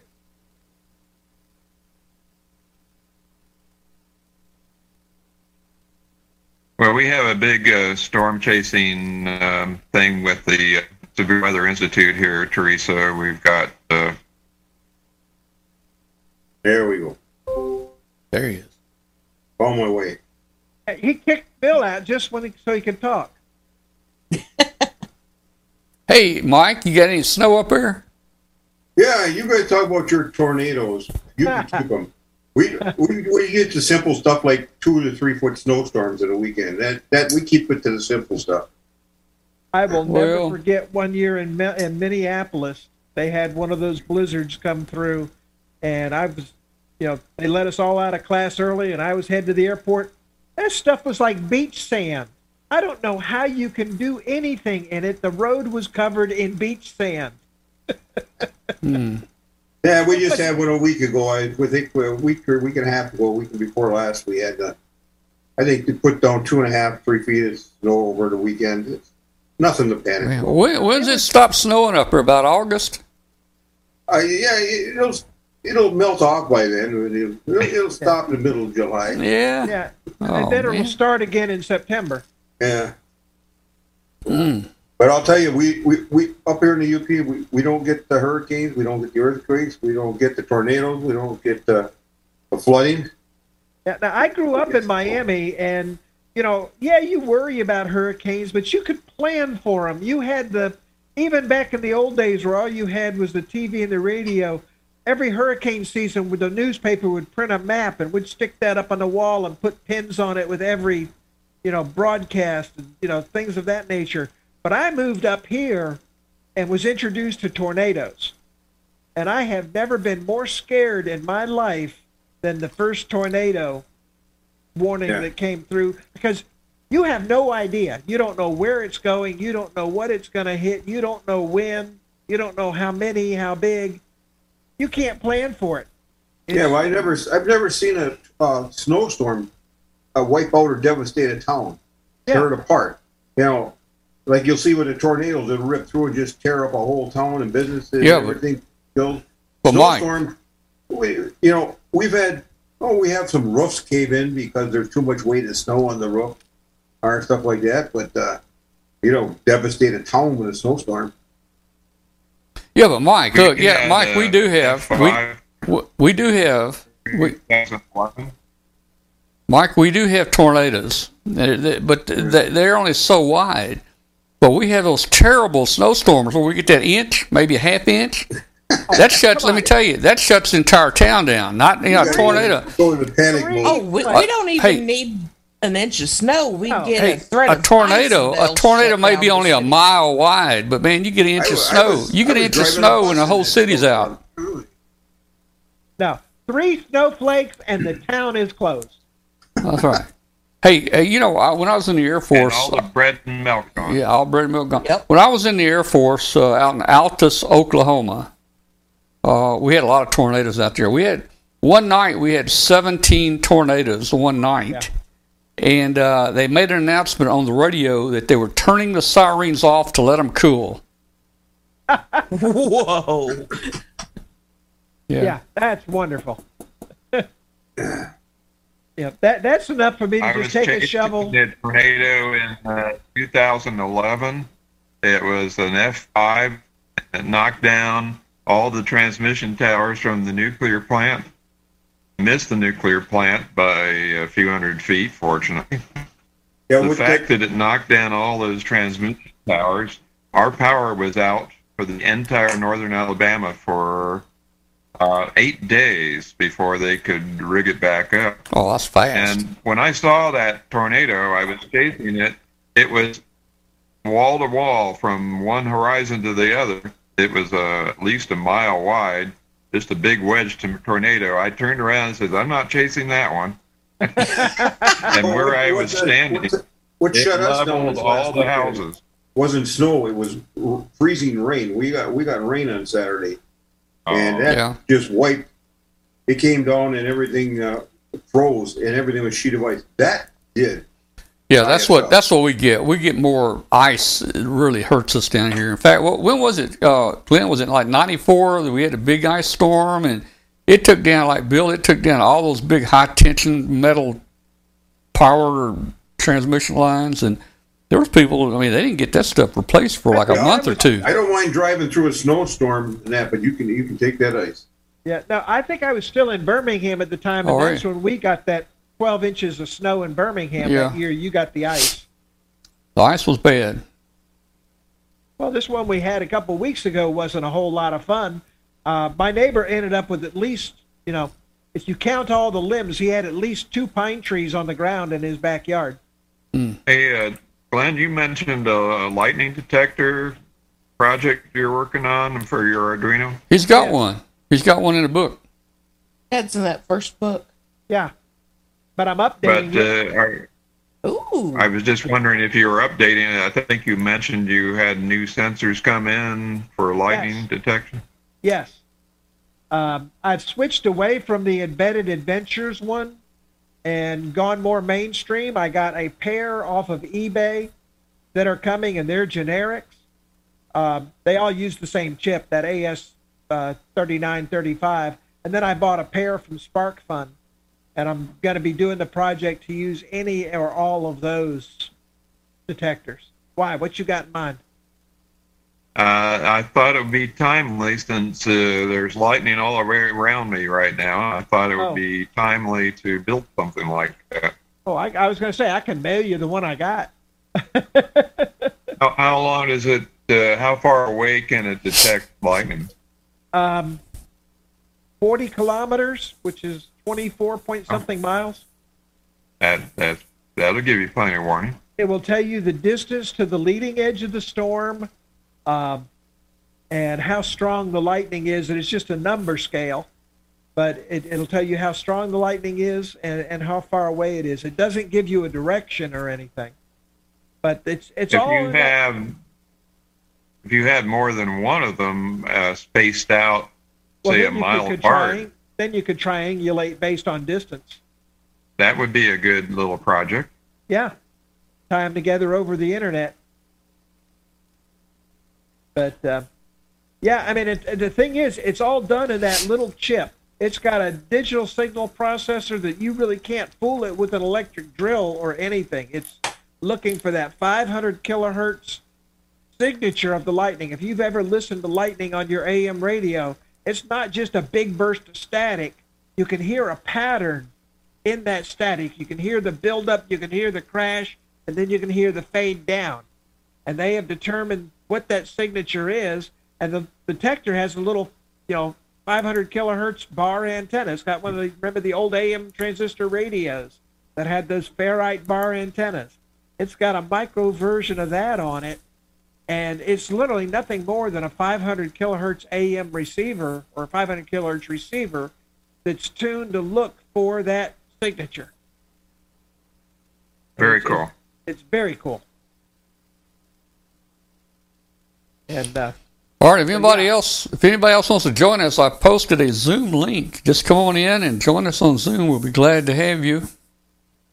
You're uh, listening to and watching possibly the after the show show. This is Show Am- show. Amateur Radio Roundtable. The after the show show. The first uh, hour is ham radio. The second hour is snowstorms, tornadoes, and uh, and lightning.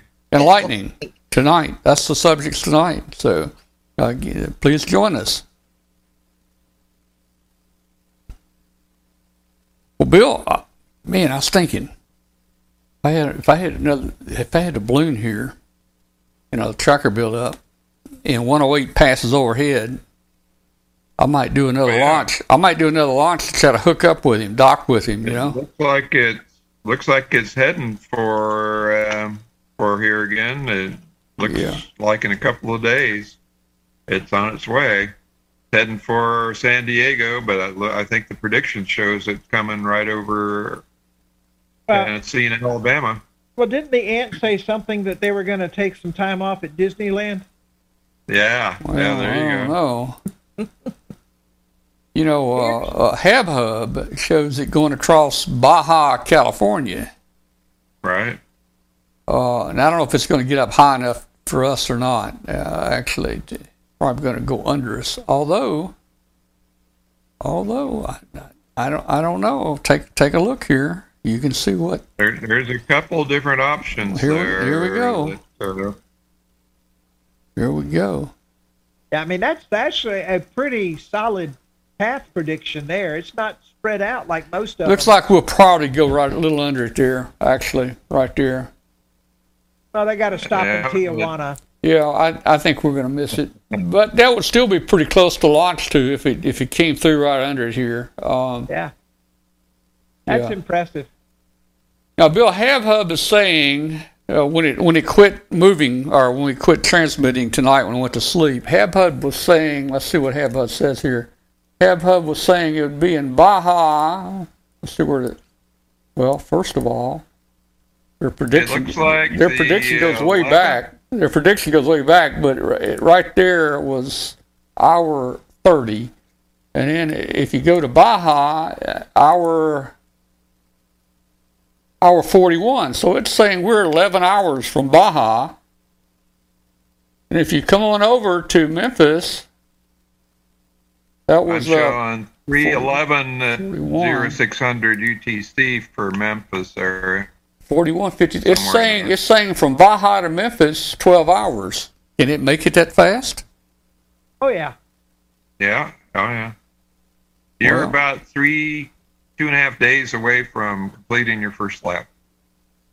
impressive.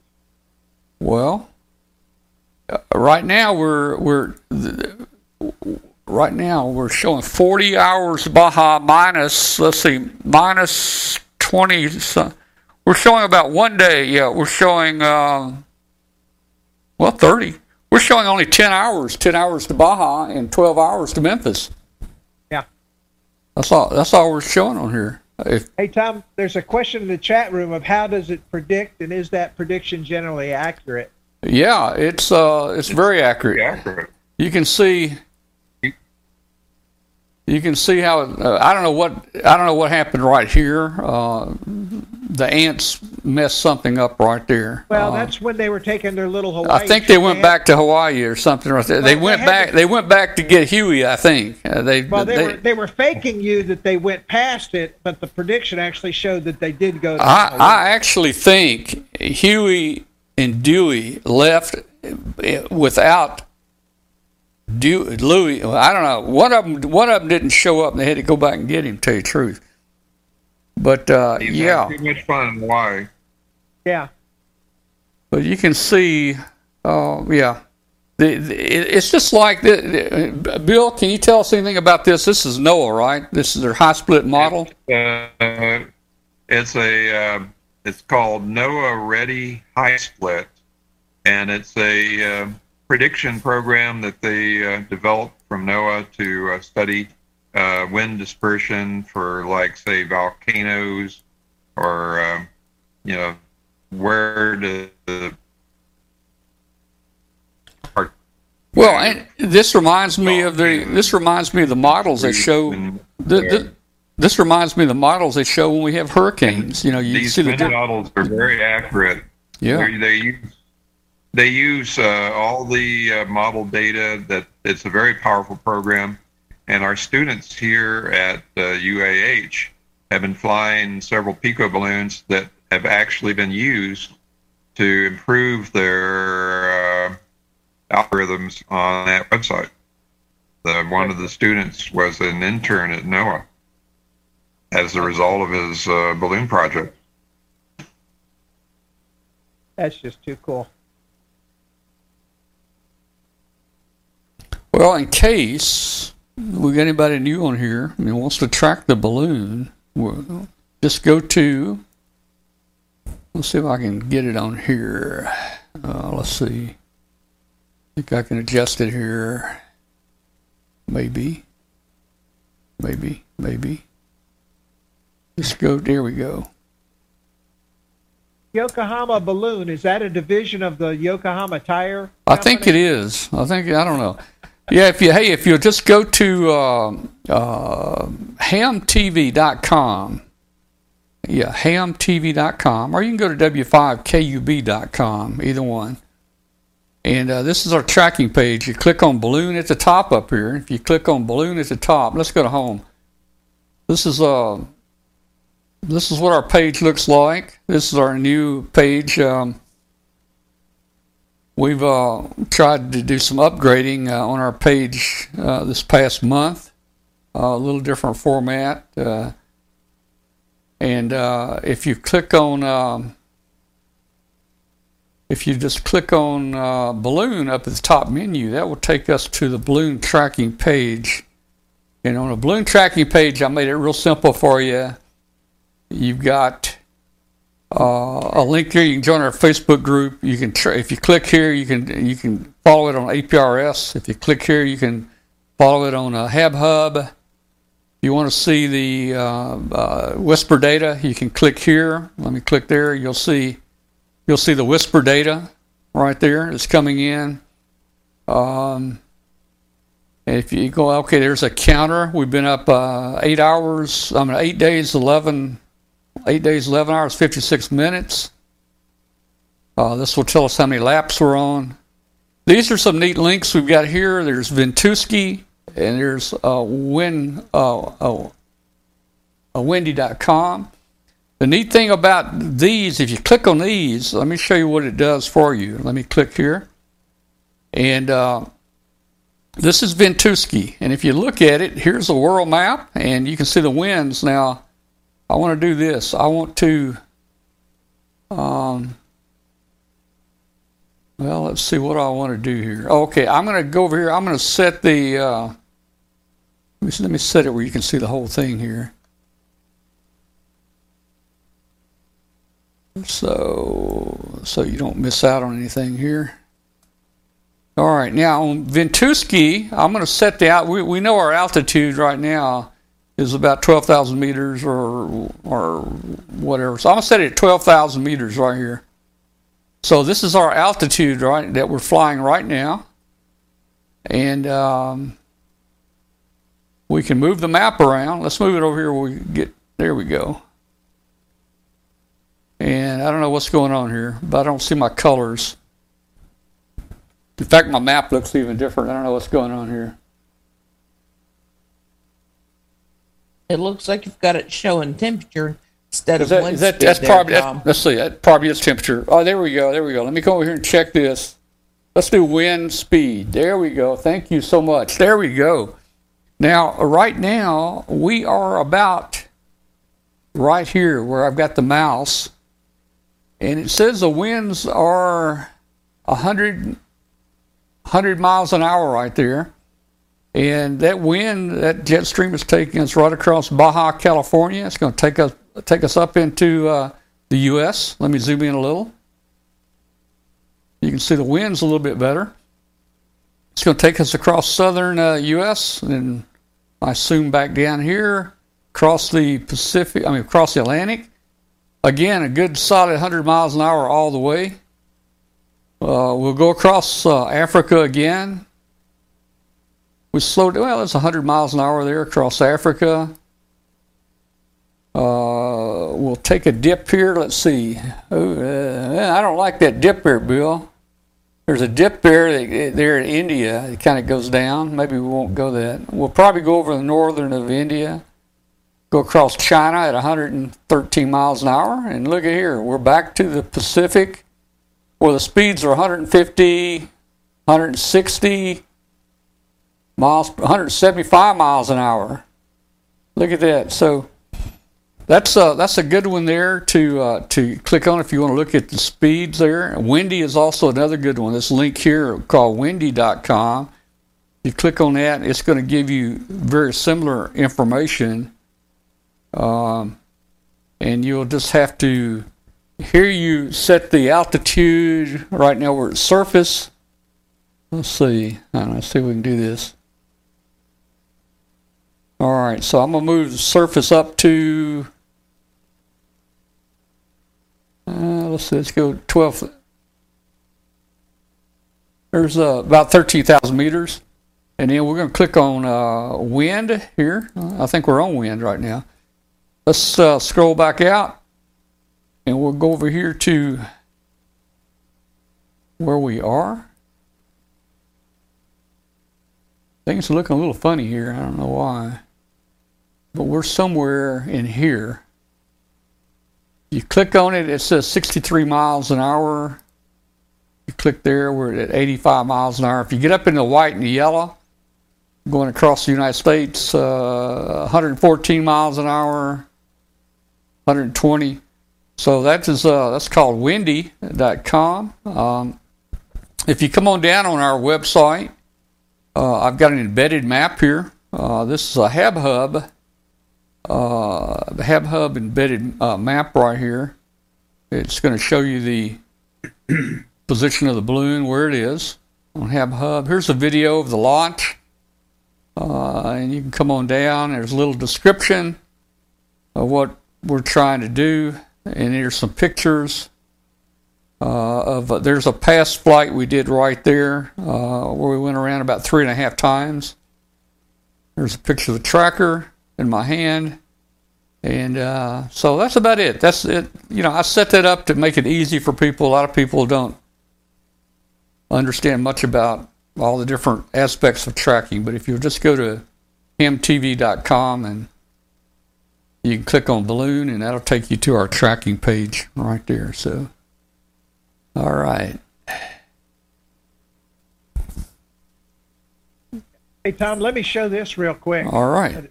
What do you got there? over to me. What is it? Let's see. That is the lightning detector chip. Oh yeah. And if you look on the other side over here, that vertical piece That's- of white is a sticker on top of that little ferrite antenna I was talking I was going to say that looks like the antenna.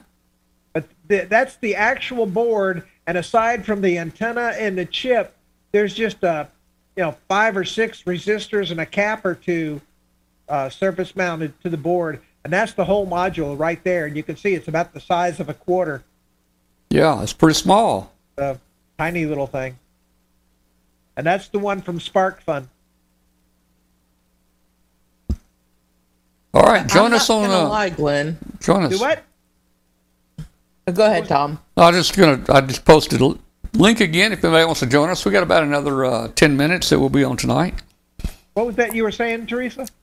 I was gonna say I'm not gonna lie to you, Glenn. Uh, the time that Tom had you on, uh, and you were talking about your first book, and you were talking about that lightning detector deal.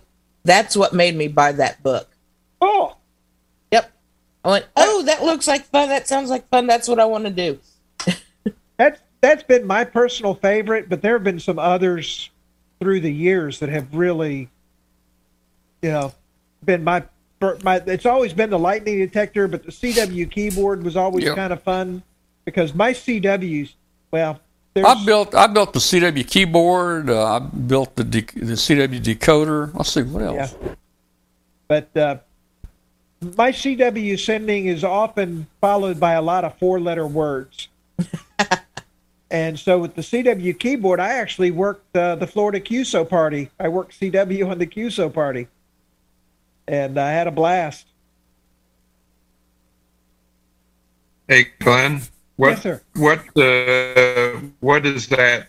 The, the lightning detector send to the serial or ice receiver? Uh, just stands with the uh, detecting or does a pulse with the connect? How does it tell you what it's doing? What it's seeing? It's uh, it's on the I2C bus or I squared C bus and SPI. You can select which of the two. And uh, this the first one I did and it was sends to detect how many kilometers or yeah, it 23. sends you the- it sends a message. the library actually extracts all of that information for you. And uh, it also has an interrupt line so it can, you know, flag you when there's new data, and then you can go out and poll it and get the data, and then the library will extract that into variables for you. Very, very easy to use. And uh, like I say, this time the first one I did it with the I squared C bus, and this time around I've decided to go with the SPI since that's what everybody seems to be settling on, and I've chosen to use all three: the embedded adventures, the Spark Fun, and the generic eBay sensors. So you'll have your whichever sensor you get, you can make it work. So however you want to get your sensors. Uh, so, like I say, this time around, I'm finishing that project up. It's actually going to have an output that will drive a, a relay that can disconnect your antennas and stuff. Hey, you could put a little. You could put a little voice module in there where when it gets real close, you can. You can. It can say, "Take cover. Take cover." Yeah. Ta take cover, dig your foxhole now. Yeah. Yeah, that kind of stuff. Yeah. Duck, ducking for Glad you mentioned that. Let me go get So- something else. So that, yeah, while you're getting it, that that brings me to something I want to do, Glenn. Uh, you know, I and I, I think it's out there already. You know, the voice on your GPS unit, the lady or whoever it is, you know, that talks. Uh, a lot of times I don't like to follow her instructions. I, I turn before she says or whatever, and and she says, you know, you're going the wrong way or something like that. I'd like to change the voice where it just gets really mad at you. You know, like, "Hey, stupid! Hey, you idiot! Hey, idiot! You idiot! You're going the wrong way." You know, what would it take to put a voice like that in my GPS? Actually, about 10 years ago, TomTom had a celebrity series of voices. oh, really? And you you could select Mr. T as yeah. your, oh, your man. navigator for your GPS. You know, hey, you fool. Anyway, this is something that I got not long ago. It's A U D E M E. So I'm assuming that's Audime, unless it's French, and then it's Audeme. Um, and it is a Kickstarter project that has come to fruition. You can see this is the first time it's left the wrapper. Get this thing out without bending pins. And you can see that it's an Arduino Shield. Yeah. This is a speech recognition board. I don't know the full specs on it. All I know is that when I saw it, I knew I had to have one. That's how I There judge are- what I'm going Hey, there are so many boards out there that do everything, man. Yeah. But this one is a speech recognition shield that will work with the Uno. And so you know, I'm Glenn. Yeah. Glenn, I I operated. I purchased things on SparkFun in that cool. I gotta have it, and for a while there, I was in the top 500 purchase on SparkFun. on the same premise. Yeah. And I saw this, and it's, I have the other um speech recognition, I forget what the name of it is. And I was like, okay, that's cool. But then when I saw this, it was like, I've got, oh, it's also a speech synthesizer. So this one does both. It'll talk. This one, this one listens and talks. You know, so Can you program it? Can you program it where it would talk to itself and listen to itself and I'm sure you could. maybe get it hung in a loop? Yeah, get it in a parrot mode. Yeah. Well, you know, they, they had those parrots they had to separate because uh, they learned to speak like sailors. and they were teaching each I, other. I had they had a row of those parrots in Walmart one year, and I started one going because the time they parrot back, they shifted the frequency uh, that so it started out low, and then it would go beep. beep, beep, and I got a bunch of them each other, you know, a horrible wreck. One of the Walmart employees had to come running to see what was going on in the toy section, oh, yeah. and they got into an endless loop. Oh, I love doing that with the Furbies. If you remember those when those first came out. Oh yeah, I got Yeah, one. but the most fun I ever had is I put one in a box and mailed the box. A friend of mine uh, had a website uh, with all the hacks to the, and the fur people shut them down, I think. But they uh, they had all kinds of happy. And uh, a friend of mine had a hundred of them in a chorus. and you remember those Billy Bass fish? Yes. Mm-hmm. Did you ever see those? A friend of mine put several of them in the back, and he reprogrammed them to be his backup chorus for when he was singing and performing at a club. He had a, a Billy Oh, Bass Lord. guitar, and he had them all coordinated. And I think he used Arduinos to coordinate them all. Oh, that's too cool. That is awesome.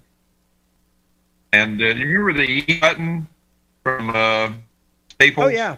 Yeah, they actually hit duplicated the that. button and says that was easy. Yeah. A friend of mine hacked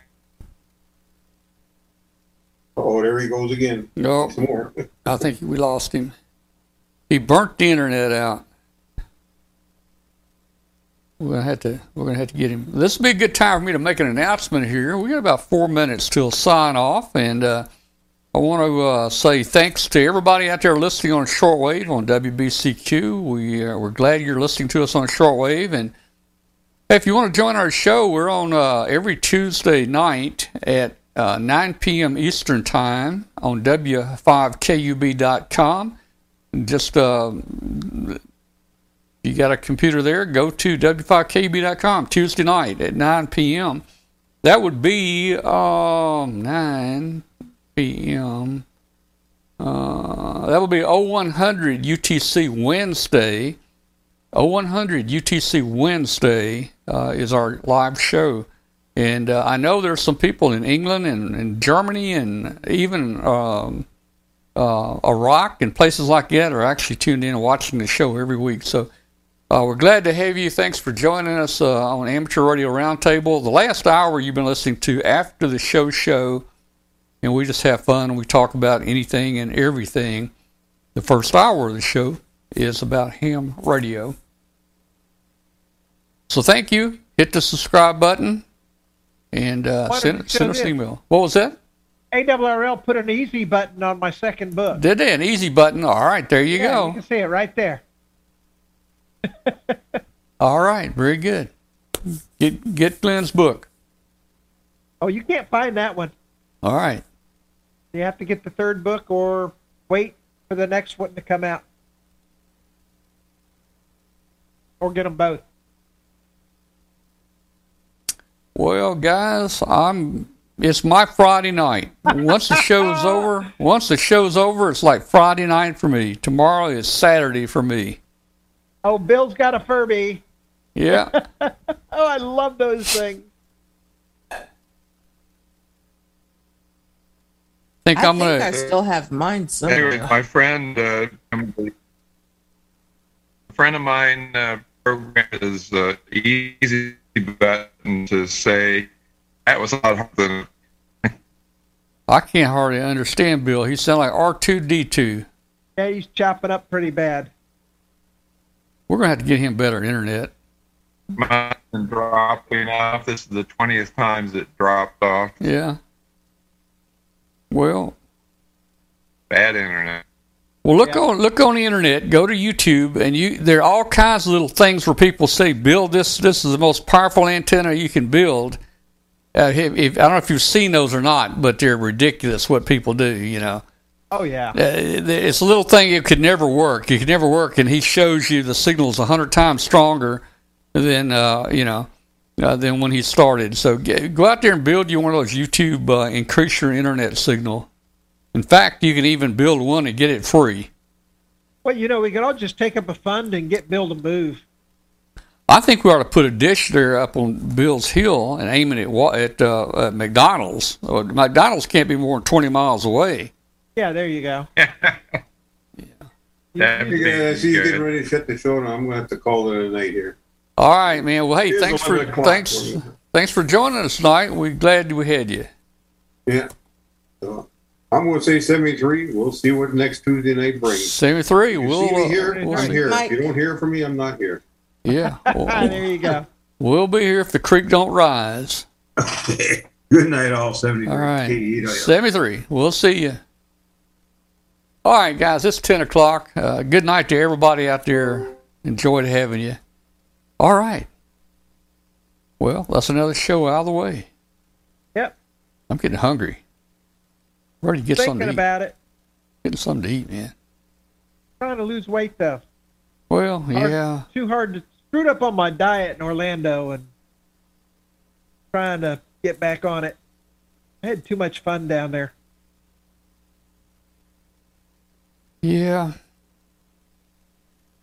I tell you, Dayton's coming up soon. Before you know it, Oh, we're we're I know it. we're getting uh, March, April, May. I am so glad I'm flying this year. I was, you know, looking at the price of gas, and could you imagine what the gas is going to cost driving this year? My Well- airline ticket's going to be cheaper. I'm not going to. I, I don't think I want to buy any gas this year. I think I'm just going to buy me an electric car. That way, it won't cost me nothing to drive up here. See, Yeah, there you go. I Yeah, just dri- drive up here with no gas, drive yeah, back using, home. Using that government logic there.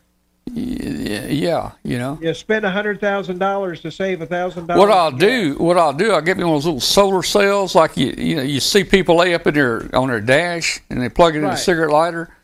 I'll keep my car charged up with that. You know, Yeah, that, That that'll work. take about a year for every.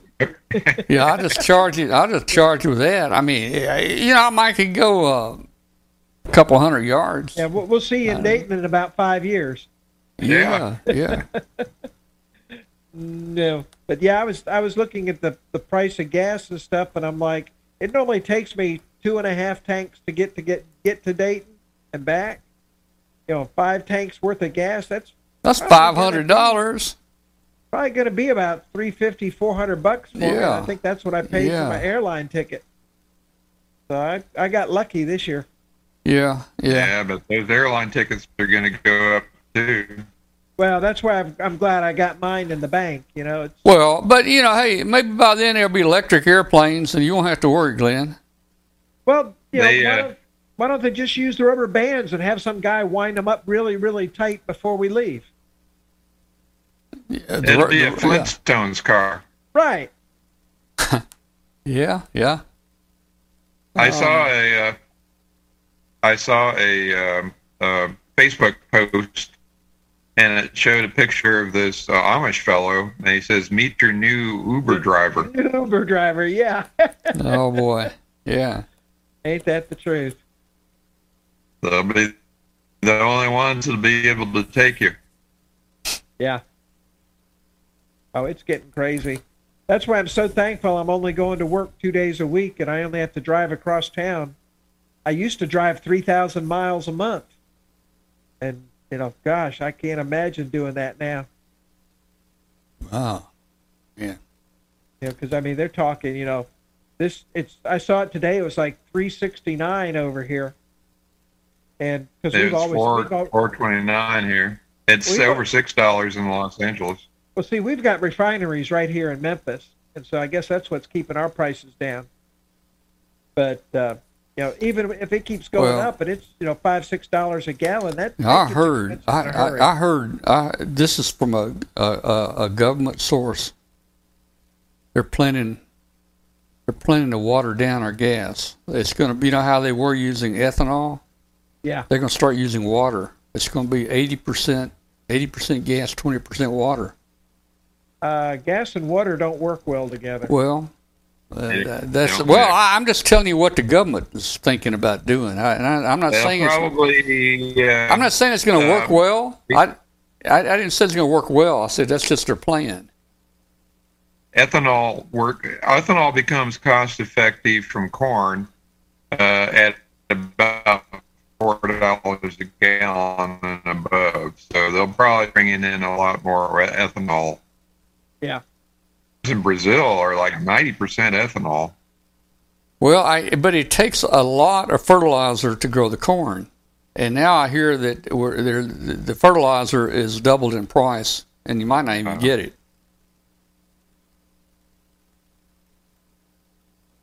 You better better buy a horse and a buggy, and then you got your fertilizer.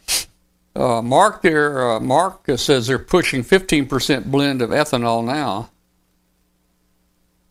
I've got two horses that I can just hook up to a wagon, Yeah. you know, so I'm set. Get me one of those little red wagons and you know, a couple of harnesses, and off we go. Just a couple cans of cat food. All right, guys. Good night. I'm getting out of here. All right. See you we will later. Night, Tom. Night, Good night, everybody. everybody. Thanks to everybody joining us Bye. Thanks for joining us on Zoom and being with us tonight. We really appreciate it. Thank you so much for everybody being with us. We couldn't do the show without you. Thanks for staying for the after the show show. You know, this is probably after the show show probably is more exciting at times than amateur radio roundtable. I mean, we can We really talk about some neat stuff here. We get some good stuff from time to time. Yeah. All right. We will Good night, everybody. next week. 73. Good night. I'm gone. Bye.